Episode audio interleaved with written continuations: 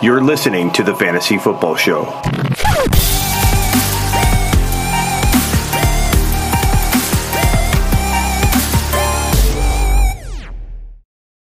Are you ready for another lesson in the art of fantasy football trading? This time it's about trading draft picks. How can you build a three, a four, even five headed monster? I'll show you right now, and I just did it in an existing Dynasty Expert League, and I built probably, I think, the best team I've ever assembled in my 15 years in this business. Let's get to it. Top five running back. You're watching the Fantasy Football Show.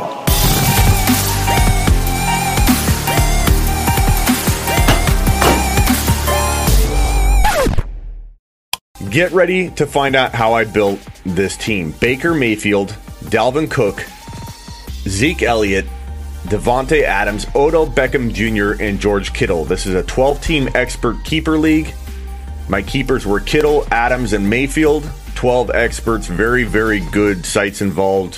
Very, very big name fantasy football sites involved. Football guys, fantasy sharks, the big dogs are in this draft. If you draft a player in the 10th round, the next year you keep them for an eighth, the next year a sixth, so you lose two rounds every year. So Adams, amazing value back in the day, still benefiting from that. Baker Mayfield in the 18th last year gives me the ability to keep him in 16 this year, 14 next year. And I traded for Kittle, who's a 10th round keeper because he was drafted last year in the 12th and I traded my fourth rounder and I got back a ninth, which I don't have up here. Um, so I start out without a fourth rounder and I start out with an extra ninth, which I don't actually have the ninth on on the screen. So just keep that in mind. So my keepers again, Baker, Adams, and Kittle. I start off with that. After all the keepers, I did have a first rounder, but I traded for two more first rounders. At which point I got Zeke Elliott and Dalvin Cook. So had I not made any trades at all, I would have had Kittle, Adams, and Mayfield as my keepers, and I would have drafted Odell Beckham Jr. But instead of Cook and Elliott, I would have had a second, a third, a fourth. I'll actually show you right now how I came up with this team. So looking at the big board here, as you can see, I start off with a first rounder, I start off with a second, I start off with a third. Again, I traded my fourth, which is why it's X'd out. I got Kittle as a keeper in that trade. I got a fifth, sixth, seventh,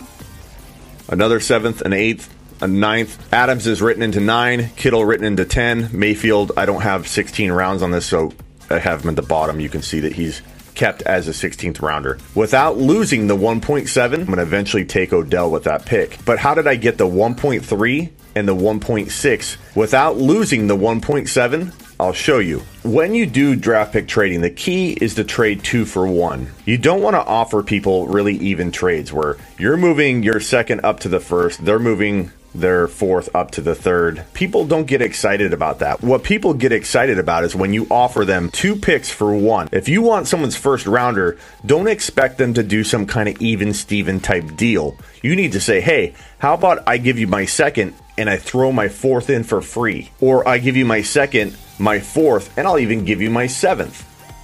That's what I did. So for the 1.3, I traded my second, my third, and my seventh at least one of them. That leaves me with a void in round two. Round three, I already had a void in round four, and now one of my seventh rounders is gone. But keep in mind, my second's really now in the first, so my void really only starts in the third. I already had the void in the fourth for the Kittle trade, and then the seventh. So realistically, that trade only created a new void in round three and round seven. So here's the the key to doing these kinds of trades. If you do one or two more trades, you're going to kick the problem or kick the can down the road so far that your voids don't really matter anymore. Right now, they could. Right now, I wouldn't have a lot of depth. Right now, I'd have a pretty big hole in my roster, but I'm going to keep going and kick the problem down the road. I want another first rounder. Nobody's going to accept this, right? Well, guess what? You offer enough trades to enough people, somebody's going to bite. The people that tell me, Smitty, I can't pull off these kind of trades in my league, that could be true. Maybe your league just doesn't trade. I have some of those leagues too.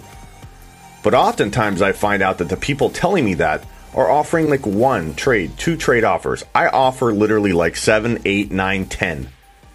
Each wave of this process. So once I get a trade complete, I start over. I start offering seven, eight, nine, ten trades to everybody in the league. Somebody's going to get excited about getting an extra pick. It's the nature of people who like to hoard picks or be conservative with their draft approach. Somebody will like the idea of being more conservative. And when people are on the fence of who to pick, they oftentimes don't want to draft. They'd rather trade down so they don't have to make a decision they don't want to make. So in this case, most people wouldn't be able to get a first rounder or they wouldn't even try. But I didn't want to stop here. I was tempted to trade back into the second, but I thought, you know what? I'm going to try to get in the first. So I threw out a bunch of offers. I threw out the only picks that I had left, and I thought maybe somebody will bite. So I offered my five, my six, my seven, and my eight. And sure enough, I got a 1.6. Now, while I only have three picks in the first eight rounds, my void doesn't really start until round five and go through six, seven, and eight because I traded my fourth rounder for Kittle. That wasn't a part of this. My second rounder's in the first. My third rounder's in the first. My fourth rounder was from my Kittle trade.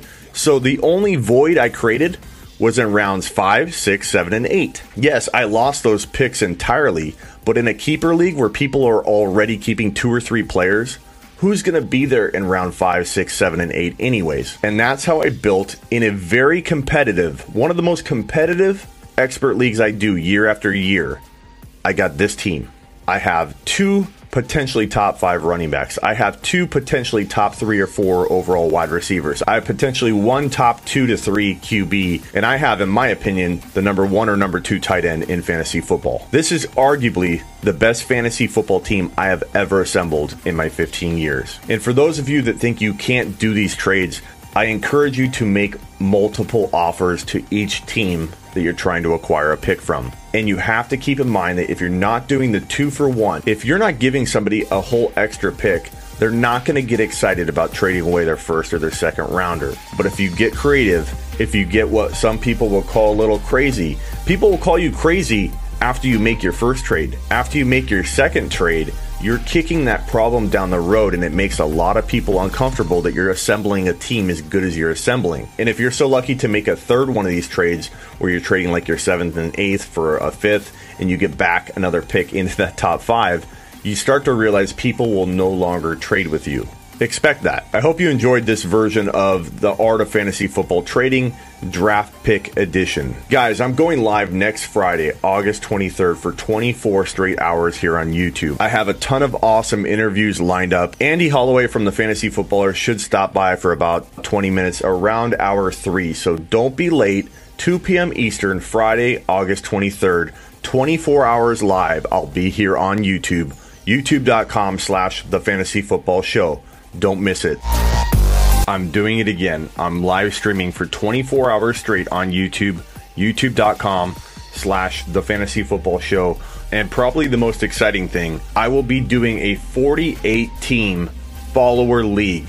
And and get this, here's the twist. 48 teams, four copies of every player in the draft pool Think about that for a second. The bookend picks are 48 and 49. The same players at 12 and 13 in a typical league will be right there at 48 and 49. It's going to be crazy. Don't miss your chance of getting in this real league with me and all the 46 other people. How do you get in? Stay tuned but you have to be there for this live event, 24 hours straight live stream that I'm doing on youtube.com.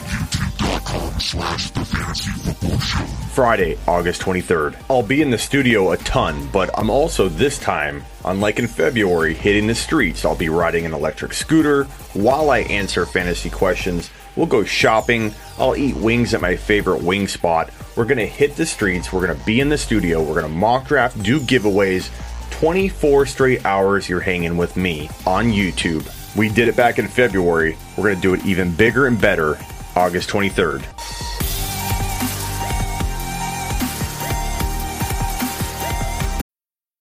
Need mealtime inspiration, it's worth shopping Kroger, where you'll find over 30,000 mouthwatering choices that excite your inner foodie. And no matter what tasty choice you make, you'll enjoy our everyday low prices, plus extra ways to save, like digital coupons worth over $600 each week. You can also save up to $1 off per gallon at the pump with fuel points. More savings and more inspiring flavors make shopping Kroger worth it every time. Kroger, fresh for everyone. Fuel restrictions apply.